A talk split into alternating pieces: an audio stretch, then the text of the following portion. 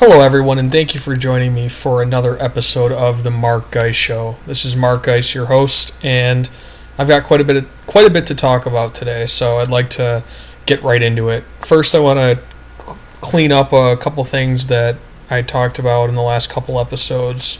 I know I talked about about Brexit and the fall of the establishment, and I had said at the end I didn't really talk much about financial implications, but at the end of that episode I talked about how I think the markets are overreacting, and I think we've seen that yes, that was an overreaction to that one single event. What I wish I had gone into more detail about though is that I don't believe that the markets are fundamentally sound by any means. What I was saying was I believe that that initial downturn was a huge overreaction just to that one specific event. And I think what we are going to see is every time there is some sort of big event, you're going to see an overreaction like that. So you're going to see everybody's waiting for the one event that's going to set this market, which is so flawed and there is so much wrong. It's being propped up by central banks and by printing money and by quantitative easing and it's it's really one one huge bubble. So there's going to be an event that causes that bubble to ultimately burst and is going to cause a lot of pain. I think a lot of people were believing it may be Brexit. I didn't think that we're quite at that point yet. So we have seen a recovery. I know um, the FTSE 100 and the FTSE 250. I know the 100 has gotten back to its pre-Brexit levels and exceeded those levels. I believe the 250 is back up at that point, at least, and maybe has slightly exceeded. I know the 250 it has a slightly larger percentage of its portfolio you know of the of the stocks that make up the FTSE 250 there's a larger percentage doing business in Britain they do a larger percentage of their business in Britain compared to the FTSE 100 so the 250 is a little bit of a better indicator of how Britain is doing itself than the than the 100 and then there are there are other indices which show which show worse performance. So everything isn't perfect after Brexit, and I don't think anybody was expecting things to rebound right away. I think this has actually exceeded most people's expectations. But I just wanted to make it clear that something's going to happen that causes this huge bubble to burst, and I don't know what it's going to be. Brexit could have been it, and I think maybe that's what that's what people in the market were preparing for. That's what the markets were preparing for. It, it ultimately didn't happen, but I think it will at some point. So I wanted to I wanted to just clear that up before I got into anything else. What I wanted to talk about today, something that's pretty important to me, uh, a topic I've written about quite a few times. I've I haven't talked about this on this podcast at all, but I I am writing a book about millennials and how this generation can, if we approach things in the right way, set the U.S. on the right course and kind of learn from the mistakes of the last few generations. Uh, I can't say I'm super optimistic that's going to happen. Just looking at the looking at stories about every day, just about the idiocy of this generation. You look at the politicians that this, that this generation is getting behind. I'm not optimistic that it's going to happen. But it's kind of a blueprint of what would need to happen, I think, for this country to be set on the right course. And it's obviously looking at things from a libertarian lens, and, and a lot of the recommendations are basically get government out of our lives and move in that direction, move in, move in a direction toward less government but probably the chapter I like the best so far that I've written. It's not 100% complete, but I have it pretty much completely developed and there's a lot of there's a lot there are a lot of facts in there, but also a lot of there's a lot of analysis there because I think it is a multi-step approach where you've got to look at the student loan issue. First, you've got to dissect why are costs so high, and it's obvious to anybody I think that's thought much about the issue that the issue isn't all of a sudden colleges got greedier than they were in the past. I know one that the left loves to loves to try to throw out there is that government funding for uh, for public colleges has gone down. That's not a strong enough reason, though, to explain why costs have exploded both at private institutions and at public institutions. It's not like public institutions exploded and private institutions continue to raise at about the same level. Basically, you can see at the point when federal student loans became a big deal, when the government got really involved in student loans, that's when costs started to skyrocket. And the more involved that the government has gotten in lending money to students to go to college, the faster those costs have risen. So I think if you think about it for any period of time, that's the answer. But then you can go further in depth. And I think one thing I do well in this chapter that I've written, I'm going to try to get into some of those points, but I think I do a good job of getting in depth into the reasons why that's happened and all the flaws in that methodology. What made me want to talk about student loans today, though, was there were two different stories that came out this week. Um, one, neither of them were big stories, but one of them was student loan interest rates are going to decrease starting, I believe, today. I, I think it was starting July 1st, 2016, just today. The, int- the average interest rates on federal student loans would fall from 4.5% to 3.75% or something like that. And all this does is this is just a band-aid to cover up the problem and it's a band-aid it doesn't even work like a band-aid is supposed to work you know a band-aid is supposed to protect something from getting infected so that it can heal this band-aid though it's enabling the cut underneath to get bigger and to grow and to and to become more of an issue because what happens is interest rates are interest rates are so important and that's why they're central to Austrian economics. That's why so much is focused on the cost to borrow money. And with student loans right now, and with the government the way it is, we're basically it, it will lend out money to you no matter who you are, no matter what your qualifications are, no matter what you are going to study, you know, no, no matter what your future job prospects are, anything, they will lend you money at the same interest rate as somebody with tremendous qualifications. So they place you as to somebody to buy a house. Or what's the value of the house to determine first if we even want to offer to lend this person money, and if we do, what's going to be the interest rate that we charge this person. But this doesn't happen in student loans. So there there is no for, there's no signal to the student what should I study? So let's just take first we'll just talk about say it's the same person. So we control for all the variables that a particular person has compared to another person. So we're eliminating all of those different variables. So we're just looking at this one person. But say this person is looking at either going to study uh, English at a state school or they're going to study engineering at an elite university. They're going to they're going to Harvard to study engineering. Should they be offered the same interest rate to pursue both of those each of those two different alternatives? I think it's ridiculous that they are, and, th- and that's basically how this system works. And then obviously, if you take two different people, like I was saying before, it throws even more wrenches into the mix. But it operates so far from how a business actually should operate, how a free market actually would operate in education. And I think it makes so much sense to move toward a freer market in education and to really let an interest rate serve its serve its purpose.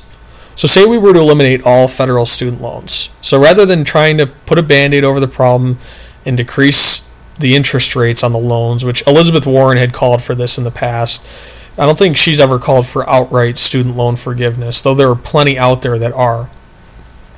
And student loans now stand at $1.3 trillion. And this is straight borrowing. This isn't borrowing with, with collateral behind it. So, you know, if, if you're talking about there is $1 trillion in outstanding auto loans, I'm actually not sure what the, what the number is for auto loans but at least there's collateral there backing that up. So I mean, you, really your exposure isn't quite a trillion dollars. It's a trillion dollars minus the value of the cars, which I'm sure isn't a trillion dollars, but still, student loans, it's 1.3 trillion dollars. There's no collateral there backing it up. It's a huge issue, and student loan forgiveness. I know now with our with our federal debt standing at over 19 trillion dollars, not even counting unfunded liabilities. I know that 1.3 trillion seems kind of like a drop in the bucket, but that is a huge amount of money, and people are just talking about throwing that basically onto the taxpayers, onto the national debt, as if it's really not a big deal. Basically, I think they see government money as just kind of magic. It just kind of appears out of thin air. And that's why you're always hearing these cries for, oh, such and such program is underfunded, and this program is underfunded.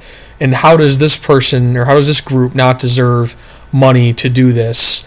But all it's doing is raising the amount of money that the people need to pay. It's being paid for. It's not government isn't this magical entity that just creates money. Well, it does print money, but it doesn't create value or anything that can then just be handed out to certain groups. It's taking and then giving to other people. And really, a $1.3 trillion student loan forgiveness, it would be taking from the older taking really from the financially responsible, the people who either never took out student loans or paid off their student loans, and it would be typically there'd be more older people that would be really covering the losses for the rest of us. But I think it's a dangerous precedent. The whole idea of student loan forgiveness. Obviously, I'm preaching to the choir. Anybody that's listening to this is going to think that's a ludicrous idea. But anything, anytime any group is bailed out, and you always hear the argument, well, the banks were bailed out or the auto companies were bailed out, so why shouldn't I get bailed out? That is a t- it's a terrible way to approach life, and I think it's part of this millennial mindset that's dangerous that I think we need to eradicate if this generation actually is going to move us in the right direction because you cannot approach life constantly comparing what you get versus what someone else gets. It's basically saying, well, because that person got this or this group got this, now I'm entitled to that. It's a constant comparison game, and it's it's all about entitlement, and that's the biggest thing that people entitled to. They're entitled to salary or to it. It's just a terrible way to live life, and it's it's really setting us up for failure. If it if a large percentage of millennials are approaching life that way, it's setting us up for failure. So I don't want to get too much. I don't want to get too far down that path of, of railing on millennials and, and the student loan forgiveness issue because anybody listening to this, like I said, anybody listening to this thinks student loan forgiveness is a ridiculous idea. Also, Hillary Clinton came out with she was trying to appeal, I guess, to younger people wanting to start their business or start wanting to start their own business and I forget the exact details, but her plan calls for up to $17,500 in student loans deferred for up to three years, I believe. And I don't know if it, it would be forgiven after that point or if it would just be the payments would be deferred until the future while while somebody is trying to start their own business. So first of all, I mean, how to tell what's a legitimate business or not? I mean, what would the thresholds be that you have to reach? Because any small business is going to be starting at a very small scale, but I'm just thinking about not that I would ever do this, but like you could start a shell business if you want to eventually be forgiven the seventeen thousand five hundred dollars, or if you want to, if you want your payments to be deferred for a while, it'd be easy to set up some sort of shell business that makes it look like you're trying to trying to get something going, but really you're just doing it for that benefit. So I don't even want to talk about that. But I want to talk about overall, and it's similar to the point that I made before, but just everything what they're trying to do with student loans, they're trying to do the same thing there that they do with the tax code, where the system is fundamentally broken. The tax system is fundamentally broken, and they're they're trying to patch it up with all these deductions and these loopholes and these credits, and they just keep adding more and more to the system. That's what they're trying to do with student loans. They don't see that the issue is that the federal government is involved in student loans in the first place. All the patchworks in the world isn't going to fix that. And all it, all it does is just make the whole system more and more complex. It puts more power in the hands of these student loan consolidation companies and these experts and you know college financial aid people just like in the tax system it puts more and more power in tax accountants hands in the hands of congressmen and people with power in government and the middlemen between the people and the actual final collection of, of taxes that's where the power goes and in colleges with with this kind of system the more and more complexity we add to the system, the more power it puts in those middlemen's hands. So, I think I had said this before. We can do a great experiment, or not experiment, but we can really go down a, a thought experiment lane and think about what a free market in student loans would actually look like. So, first of all, I'm almost positive that less people would go to college if there wasn't government support for it, if there wasn't this federal student loan system propping the whole thing up. I think a lot of colleges would have to close down. I think a lot of people who currently go to college just because it is subsidized, it's essentially subsidized, they they wouldn't go. But I think we need to we need to divorce ourselves from this notion that more people going to college is always a good thing.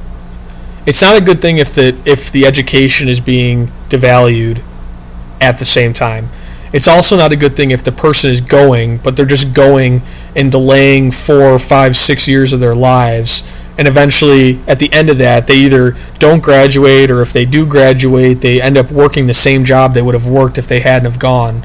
And it was basically just delaying adulthood for five or six years there are so many people out there like that, and I I know a ton of them. You know, I just graduated from college not too long ago, and a lot of the people I graduated with, I graduated from high school uh, just just over six years ago. It would have been six years ago in you know on June 25th or something like that. Um, so I've seen a lot of my friends and what and what they've done, and a lot of them went to school, tr- went to college, tried it for a year or two, eventually left. And a lot of them ended up joining the military. Some of them joined the military right away. They got a head start on those people that went to college, even though they were never book type people in high school. They never liked school. The chances of them finding something on that same path, I think, was very small. But they had to waste two years or, or you know, a certain amount of time before eventually starting their work life in something where I think they actually would have the opportunity to build a long-term career where they they weren't going to find that in school because they just they didn't like it. And you know if you're not passionate about something it's very difficult to ever find success in that thing. Um, also i knew uh, quite a few people that went to college kind of did some sort of general major, made it through, but you know, they weren't trying to rush to finish. They were there to be there, basically because people had told them that's what you're expected to do. You graduate from high school, you go to college. That's just what you do. You go there, it's going to be the best 4 years of your life. Usually those those people end up spending more than 4 years in school too. And then they get to the end of their college career, and yeah, maybe they've had a great time. Maybe it was among the best four or five years of their lives. But then they don't, they either don't find a job right away, or they go back working a job that doesn't require a degree or doesn't, doesn't require that degree back in our hometown, or they're just kind of out, you know, out elsewhere looking for a job, you know, looking in a thousand different fields and they don't have any sort of focus on what to do or, or where to go. All this is happening all the time. And I don't think, I mean, I think the people that I know are a pretty good representation of what's happening in all of American society. And I'm just judging that based on reading things online and talking to other people. This is happening everywhere. So, was it really a benefit for all these people to be going to college? Did it make their lives better? I certainly don't think so. I don't think any nobody should argue that it made their lives better. All they did was waste a lot of time and a lot of money. And sure, I'm I'm pretty sure a lot of them are going to end up being just fine, but they're never going to recover that lost time and that lost money. It's it's incredible how much difference a year or two can make at that age, say of, of earning power, and say you're able to sock 25% of that away. What that will accrue to by the time you're 65, it's a it's a huge deal. Or that experience that you could have gotten over that couple years, experience compounds too and being able to get a, a jump start on, on your peers at that time, that can make a huge difference down the line when you're in your prime earning years. I know we don't think about it that way, but experience co- compounds just like money. Um, so I don't think that the vast majority of those people were better off for going to college. Maybe they learned something about themselves they otherwise wouldn't have learned, but that's kind of wishy washy. There's no way to place a, a real value on that, to be honest. So I think that's just excuse making. So less people going to college or fewer people going to college is not necessarily a bad thing. So that would be the first implication of a free market system, free market college education system with no federal student loan program. And then some people will say, so you just expect every student to be able to pay in cash? Or to how are they ever going to afford that? Well, what's going to happen in that environment where now you don't have you don't have people's ability to pay being artificially inflated by government provided student loans regardless of the person's actual ability to repay in the future. So college tuitions are going to come down. They're not based on a supply and demand system right now. There's a huge distortion being done by the federal student loan program and it's pushing college tuitions upward. And it's very clear, like I said in the beginning of this podcast, it's very clear if you look at when tuition started to skyrocket. It's clear to see that's due to the federal student loan program. So tuitions will come down, which is hugely important for people's ability to pay. And I think you you would see it brought down to the point where a student could conceivably work 20 hours a week and be able to pay a substantial portion of his or her tuition. And you know maybe work full time over the summers and be able to pretty much pay your tuition which is impossible now. You also would see i think schools and this is a very important point but you would see schools starting to cater to different niches it's starting to cater to different abilities to pay because there's still a, a pretty decently large segment of the population where their parents are going to pay for them to go to school regardless. They're not taking out student loans in this environment. And if the federal student loan program was gone, they're not going to have to go out into the private system to, to find loans. So they're still going to have a high ability to pay. They're still going to want to go to the prestigious schools. The prestigious schools would still exist. Maybe their tuitions would have to come down a bit to be able to uh, cater to a middle and lower income crowd. Though they give out huge scholarships now, and they're not actually huge beneficiaries of the federal student loan program as it is. It's really those middle tier, and the middle tier colleges are huge. The you know the the somewhat decently big name schools, but that still charge fifty thousand, fifty five thousand dollars a semester. Those are the schools that are really helped by the federal student loan program. It's not really the Harvards and the Yales. But so you're going to have that segment of the population where they're still going to have they're still going to have a great ability to pay and there are going to be colleges very similar to today that still cater to those types of students. But then you're going to see schools maybe really focusing on what they're good at. And I think that's actually what that's my impression of what secondary education to go like we went to college, and there were teachers' colleges, and there was a college that was known for this, and a college that was known for that. And really, it's it, it's been over the last fifty to seventy years where they've started to try to be everything to everyone. So now you've got to have a pro- you've got to have all these different programs to to be a legitimate university, basically. But in in what business does that work nowadays? I talked about I think in the I think in my previous podcast, but now that everything's becoming so individualized, so we're able to go out and find exactly what we want. And so it's causing businesses to cater more and more to these particular niches. So you're always looking for what's this niche that I can exploit. No longer is it can I be everything to everybody and expect to survive. And I talked about Sears Roebuck being an example of that. No longer does that model really work. You've got to have your target market and you've got to figure out how to sell to them. And you know some niches are are very small, you know, very unique. Some are larger and you know you're going to have a wider range of products, but it, it it's everything's trending toward individualization except in universities and post-secondary education. One of the few areas where that is not happening. And you see this actually across the board with areas that government gets involved in. So I work in the banking industry and banks have had to do this. They've now had to become everything to everyone, and I think it's due to how overregulated they are no matter there's there's no difference between me going and setting up a checking account. Uh, there's there's small differences, but there between me going to this bank down the street or another bank a little further down the street, very few differences between the two.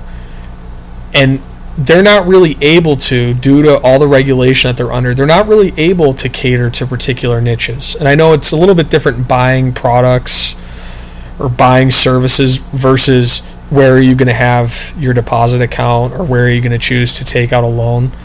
But I think without all of the regulation in in banking, you would see banks start to at least trend in that direction. But I don't think you're seeing that at all. You're seeing kind of the rate you're getting here is the rate you're getting there, and they're all pretty much zero. And the loan you're getting here is pretty much exactly the same as the loan you're getting there. Maybe the rate's slightly different but I think you would see more innovation, a lot of people, but I think you would see a lot without state being so intrusive on the banking industry. But anyways, to get back to student loans and back to universities. So universities have had to become everything to everyone.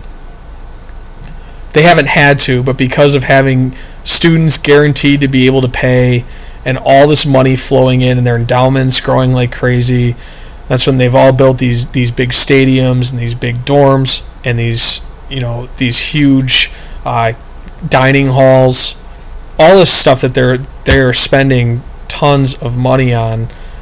It's it's due to not being subject to free market forces. If they were subject to the same free market forces as every other industry, or as industries that are not heavily regulated or heavily distorted by government intervention, they would be trending toward individualization as well. They would be catering toward niches of customers rather than catering toward every single potential student out there, which is what they're doing now. So I think that's an important thing that you would see in a free market system. So another important point I want to make is that we we hear so much about how we need STEM graduates. We need to be able to we need to be able to compete with other countries in science, technology, engineering, mathematics. You're STEM, STEM, STEM all the time. Yet a free market in education would be the best way to achieve getting more students to study STEM in college. So let me explain that a little bit more when you have an interest rate system, so when you have a system of private lenders lending the money that students need to go to to go to college, which actually I, I don't think I even mentioned, but I think that would be what would come about so that students that couldn't pay for their entire education in cash, which I'm sure still would be a lot of them, they would need to go the private route. And there are private lenders out there now, but they're they're under heavy government control too, and there aren't many of them because I think it's really difficult to compete with the with the uh, government with the federal government student loans. And I think with how much student loan debt students are coming out with, it's very difficult to have any sort of expectation of repayment when that's going to happen. And I know that they can't be discharged in bankruptcy, but it still doesn't help these private lenders if they have this amount that yeah, it's still the student's still liable for it, but how fast are they going to be able to pay it down? Are they going to be paying it off over the next 40 years, which very easily which hap- seems to happen in a lot of situations or seems like it's going to happen in a lot of situations. So private lenders basically would step up in the place of in the place of where government is now, where the federal student loan program is now. They would become the primary lender. It would take some time for the, the whole industry to resort itself. I'd said before that a lot of students probably that maybe would go to college under the federal student loan program now wouldn't in a free market. Some colleges would close down. That would take some time to sort. But I think a, a private system of lenders would come up. Maybe every bank wouldn't be involved in, in lending, but I think there would be some that would specialize in it. That would be really good at it.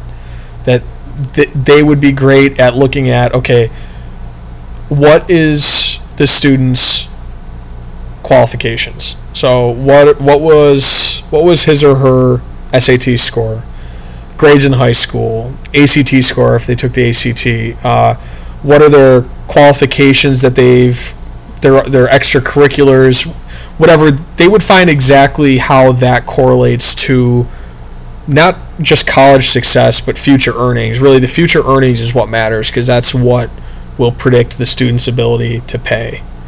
But then beyond the student, they would they would become experts in the programs themselves. So they would have to know what is an average graduate going to make coming out of a particular program at a particular school.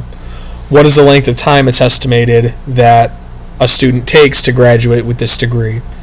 And so all this would come together and they would get a they would get a decent sort of evaluation as to what the student's chances were to repay and a riskier student, whether it's because the program they're entering has poor job prospects or whether it's because the student's qualifications maybe aren't tremendous and it it's unsure if they'll be able to finish the program and if they do finish the program will they be one of the top candidates in that industry to be able to actually earn an average or above average salary once they come out? So all those things would come into account. I think you'd have you'd have a handful of banks or a handful of of companies that would become experts in this.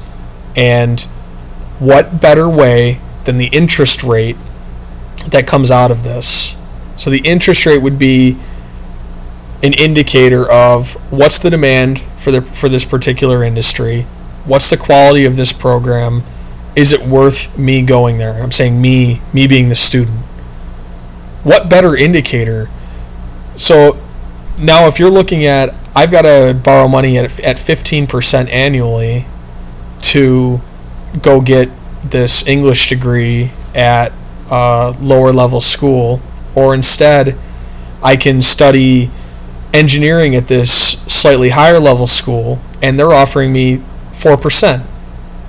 What better indicator is there? And it's done by experts. It's not me being talked into it by maybe maybe I have parents that never went to college and they just think that getting a college degree is all that matters.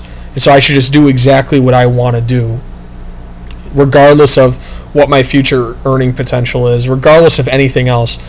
Just getting that college degree is the path to prosperity. And a lot of a lot of students who have parent, parents that didn't go to that, that didn't go to college or didn't graduate from college, they're the ones that are most prone to that. They and they tend to be less well off and less less able to even absorb or to have anything to fall back on if it all blows up in their faces and they either don't graduate or they graduate and they can't find a job because they were just told go to college. That's all that really matters. They weren't given any sort of indication as to getting a degree from this school in this program may be very very different from, from getting a degree from this school in that field and so where this all ties back to STEM, if we really want to push students into STEM, and there's such a demand out there in the marketplace for STEM graduates, banks would understand that. The company specializing in lending for student loans they would understand that. They would understand that these high high qualified students, if they come in and if they're trying to if if they're trying to borrow money from me, Solutions. great qualification towards studying, uh, say finance, but they also say, oh, but I have an interest in chemical engineering, and they want to get a quote for the two different options. Say there are two different options at the same school. But now I, as the loan officer, I know that chemical engineers coming out have an average starting salary of eighty-five thousand dollars. I'm just throwing a number out there. I don't really know what it is. And a, a finance major from this school comes out five thousand. I offer this person engineering, let's say, are ninety percent find a job within six months of graduation, and the finance graduates sixty percent find a job within six months of graduation. And so I offer the chemical. I offer him if he's going to study chemical engineering, and that would be part of the loan too, the eventual loan.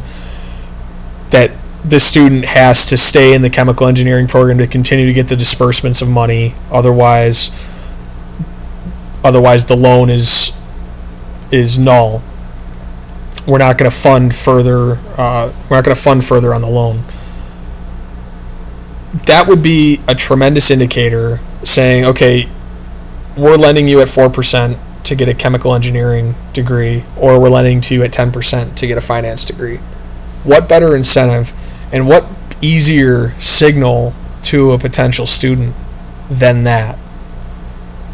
The way it is now, students are really how are they differentiating these schools? Yeah, they can maybe look at what future earning potential is, but I'm telling you, a lot of 18 year olds are not looking at that.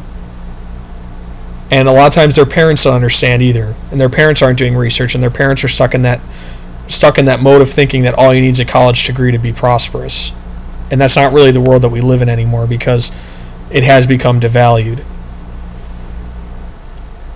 So what happens is students, 18 year olds, I think we're talking about mostly 18 year olds here, they go to a school because of the athletics. They're thinking about next year I can be cheering for this particular football team every Saturday and going to their games or you know this school is a is a great party school or look at the school's dining halls or their dorms I'm going to be living the life of luxury here it makes it a little bit harder to do that when you now have this financial indicator. And I know that a lot of people would say to that, well, they're still 18 year olds. They're not going to really understand, anyways, what the difference is between lending at this versus that. But their parents certainly do. Their parents are going to understand it pretty strongly if they see, okay, my my kid is going into a loan officer's office, or he, or they're communicating somehow if I'm an adult in this world and I've ever had a mortgage or anything, I certainly know the difference between 3% and 10%. and I know how much that adds up to over the long run. I know how big of a difference that is. That makes it a very easy indicator for me. And it leads me to have a second discussion with my child where maybe they wouldn't understand otherwise. They wouldn't really know the implications of the decision if the money that's being borrowed is going to be at the same interest rate regardless of, of what they decide to major in or where or where they decide to go to school. So I think that's probably the most beautiful part about a free market in education. And if it actually was to go down the way that I'm saying, and I think I think it would have to. I think I don't I don't think I've said anything controversial up to this point. I think that's the system that would come up around it. I think um, I think that's how it would have to go. That's how other industries have developed that have never had government intervention. Of course, they didn't have to have the kind of pain where there's going to be there's going to be all this reallocation of resources and there will be pain, but I think that the the long-term payoff, so having a much more efficient education system where really education is going to the people that value it the most and where they are going to get the most value out of it, which is ultimately what a free market economy is all about. It's about allocating resources most efficiently. And there's there's no way to do that by government decree or by giving everybody as much money as the government can afford to try to go out and buy services in, in a particular industry. That doesn't work. And that's never worked. I don't know why we expect it to work in education. For some reason we take we think of education as being completely different from other products and services that we consume. We do the same thing with healthcare. I don't know why we treat it differently. If we if we accept that a market system does the best job at matching buyers and sellers and allocating resources as efficiently as possible, then why wouldn't the same work in higher education? Why wouldn't the same work in healthcare? Why are those so different? I think that's an important question we have to ask ourselves, and I think that libertarians on, on these types of topics really have the only unified stance that makes any sense and that stands up to the evidence and to what what has actually happened historically. I think the progressives are pretty consistent. I mean, you know exactly what their what their stance is going to be on a on a given topic. They're at least consistent. I can give them that. I've said that about Bernie Sanders. I can at least respect the guy. I disagree with probably 75 90% of what he says. I think is consistent really the mainstream Republicans and Democrats are completely inconsistent and uh, trying to please, as much say, just to stand up to public opinion and do enough to hold hold their power. So the progressives are at least consistent, but nothing that they nothing that they say actually stand up to the evidence. That's the difference between the way that we look at things and the way that they look at things. This is they type of the progressives versus libertarians there's a stark difference there. The difference is that we have history on our side and they do not. And I don't think they ever will on any topic where we fundamentally disagree, especially anything that has to do with, with, with economics. But to get back to the point at hand, I think that our system is fundamentally flawed, and people on all sides can see that. It's not just us saying that it's flawed. There are some issues where I feel like we're the only ones being vocal about it. But the progressives are saying this system doesn't work. The, the mainstream is saying this system doesn't work. Maybe the mainstream is trying to kind of patchwork the system. The progressives are calling for outright nationalization of higher education and repudiation of student loan debt, crazy stuff like that. But they at least recognize that there's something wrong. But it's clear, I think, if you actually want to take an honest look at this, that what's causing it is the huge government involvement in the system. And really, who's benefited the most has been the colleges. The taxpayer on the hook for any of this pay. The students themselves are certainly not better off. More and more of them are saying, my education was not worth the time and money that it took for me to get there. You have ridiculous numbers of MBAs and graduate uh, graduate degree holders working at Starbucks and working at grocery stores and working jobs that they could have gotten straight out of high school. All of this stuff kind of comes together to show the system is system is broken. But the colleges are the ones winning out. And there is such a huge interest group there. If you think about all the colleges in this country and really the the cushy lives that a lot of these professors lead how they're kind of they're protected from free market forces by being able to be professors. I had some great professors, so I'm not trying to denigrate all of them, and I'm certainly not saying that that's the case for all of them. That they're just trying to escape private life, but there there are a ton of interest groups, or there's a ton of influence in that interest group, and they have every incentive for the system to stay the way that it is to maintain the status quo.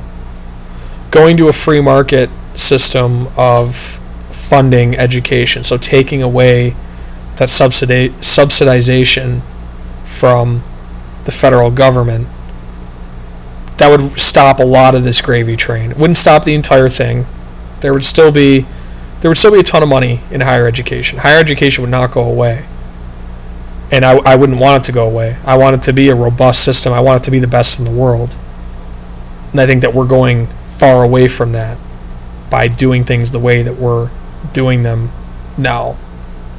If we really want to have a good education system, we need to look at what works in other industries. And in what areas have we had the most advancement and the greatest improvements to our standards of living relative to kind of the improvements that that industry can actually bear, if that makes sense. You know, obviously, healthcare has far more potential to improve our standard of living than the electronics industry does. But I think you would look at probably the electronics industry as compared to what their purpose is and what they bring to us the improvement in our standard of living has been tremendous in a relatively short period of time. And you think about things seem to be advancing faster and faster in the electronics industry, and that's largely untouched by. I know if it is possible now with net neutrality, that could be a whole episode in and of itself. Trying to regulate the internet, trying trying to regulate the electronics industry as much as as much as they can, but there's not really a ton that the government has been able to do to this point to regulate the elect- the electronics industry. But I think that's where we've seen the most improvement, at least that's what comes to my mind, the most rapid improvement in a short period of time. And that's because they've been great at allocating resources efficiently, matching buyers and sellers, figuring out exactly what customers want and getting it to them when you haven't needed government to have a system where they lend people money to, to buy laptops or to buy cell phones. You haven't needed that for people to to want them because it improves their standard of living. Just like you don't need that for college education. People are going to desire that. People are going to desire the credentials, are going to desire education. I think education is always going to be valued. I think we've been on a course where it's been pretty continuous education is valued. And I think I don't see us really turning away from that in the future. It very well could happen at some point. I don't see it at least not in my lifetime. So we do not need this system for for people to go to college. We do not need taxpayers being footing these kind of bills, footing 1.3 trillion dollars in student loans if a repudiation ever ever was to happen.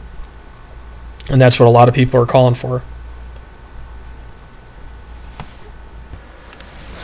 And what people will do is allocate their spending to they'll set up their spending in a way that it brings them the most pleasure, whether that's whether all their spending is geared toward saving so they can consume in the future, whether it's whether they're spending on education, whether they're spending everything they have on products for the here and now, people are going to allocate their spending to get the most, to derive the most happiness out of it.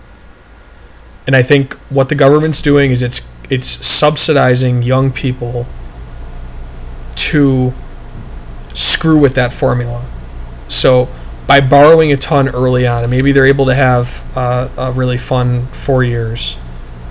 But say that if they didn't have that kind of, if they didn't have that free money, at least it seemed like free money at the time, that free money sitting there to borrow, they wouldn't have had the temptation to go to college.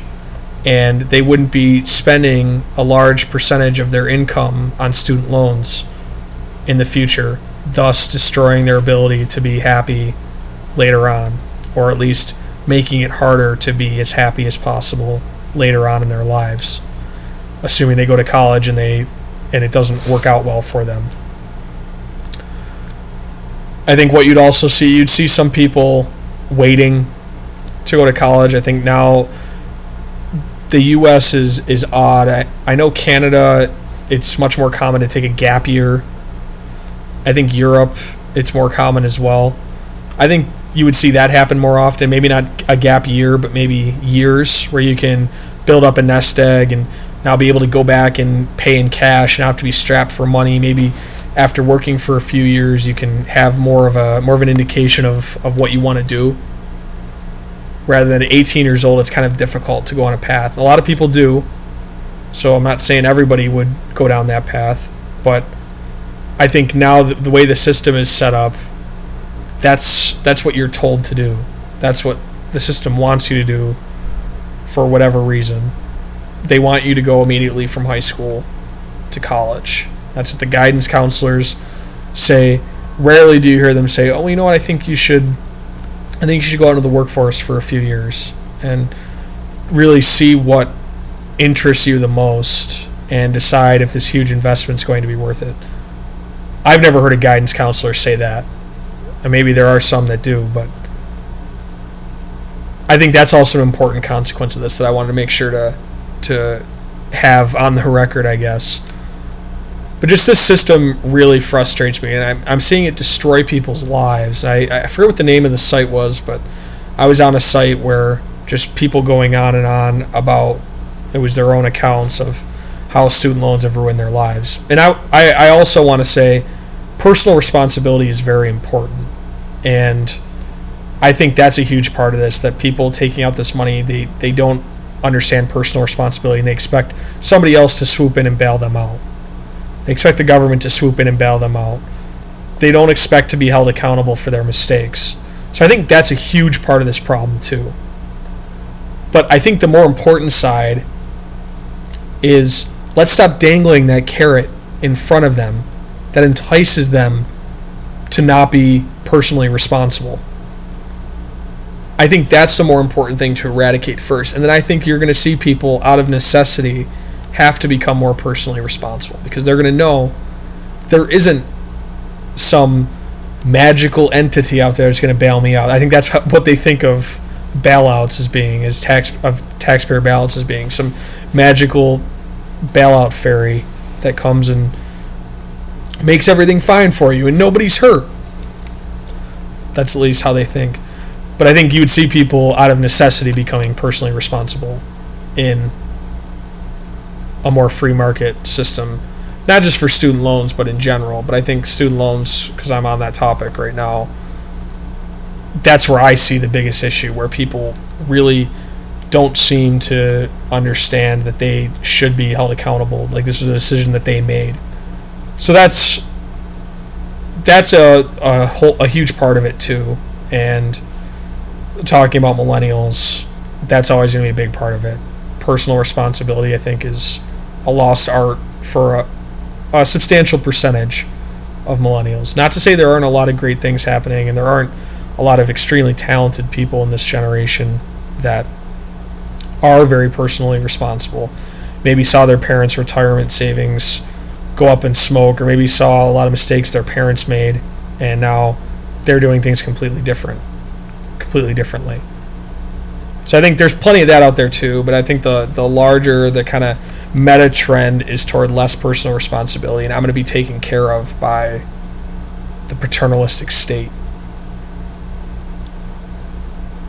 So I think I've ranted on long enough. I think this is a pretty long podcast. It's, it's a topic I can go on a lot about. I think it would have been even more interesting if I could have talked with another person, whether it was somebody with similar views to me or somebody with different views.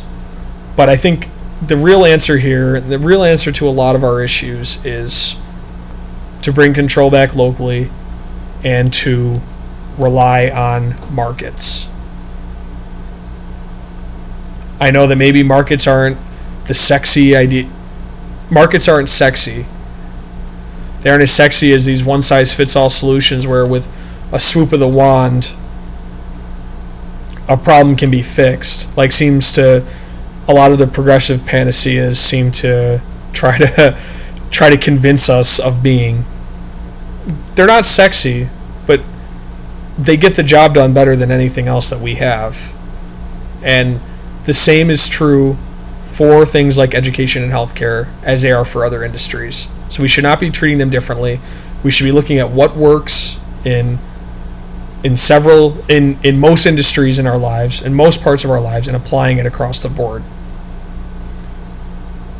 Because what works in one place is probably going to work elsewhere. And I think having that kind of consistency is very important, and that's why I've been drawn to libertarianism, and why I think that ultimately we have the facts and history on our side, and that it, and that we can be appealing to a large group of people, to a large segment of the population because of that consistency. If we don't deviate from those principles. So I want to thank you again for listening. I'm hoping to have another one out hopefully early next week. I don't know if I'm going to be able to do another one over this weekend. I'm hanging out with some family this weekend, and uh, you know I don't get to see them a whole lot, so it was kind of a kind of a surprise thing, and it, it should be a blast. But I probably won't get one out until Tuesday or Wednesday, probably. But I really appreciate you listening. Please tell someone uh, if you if you enjoy the show. Contact me if you've got anything you want me to talk about, or if you would like to be on the show with me. Really, anything. Any sort of feedback is good feedback. So, thank you very much and have a fantastic 4th of July weekend.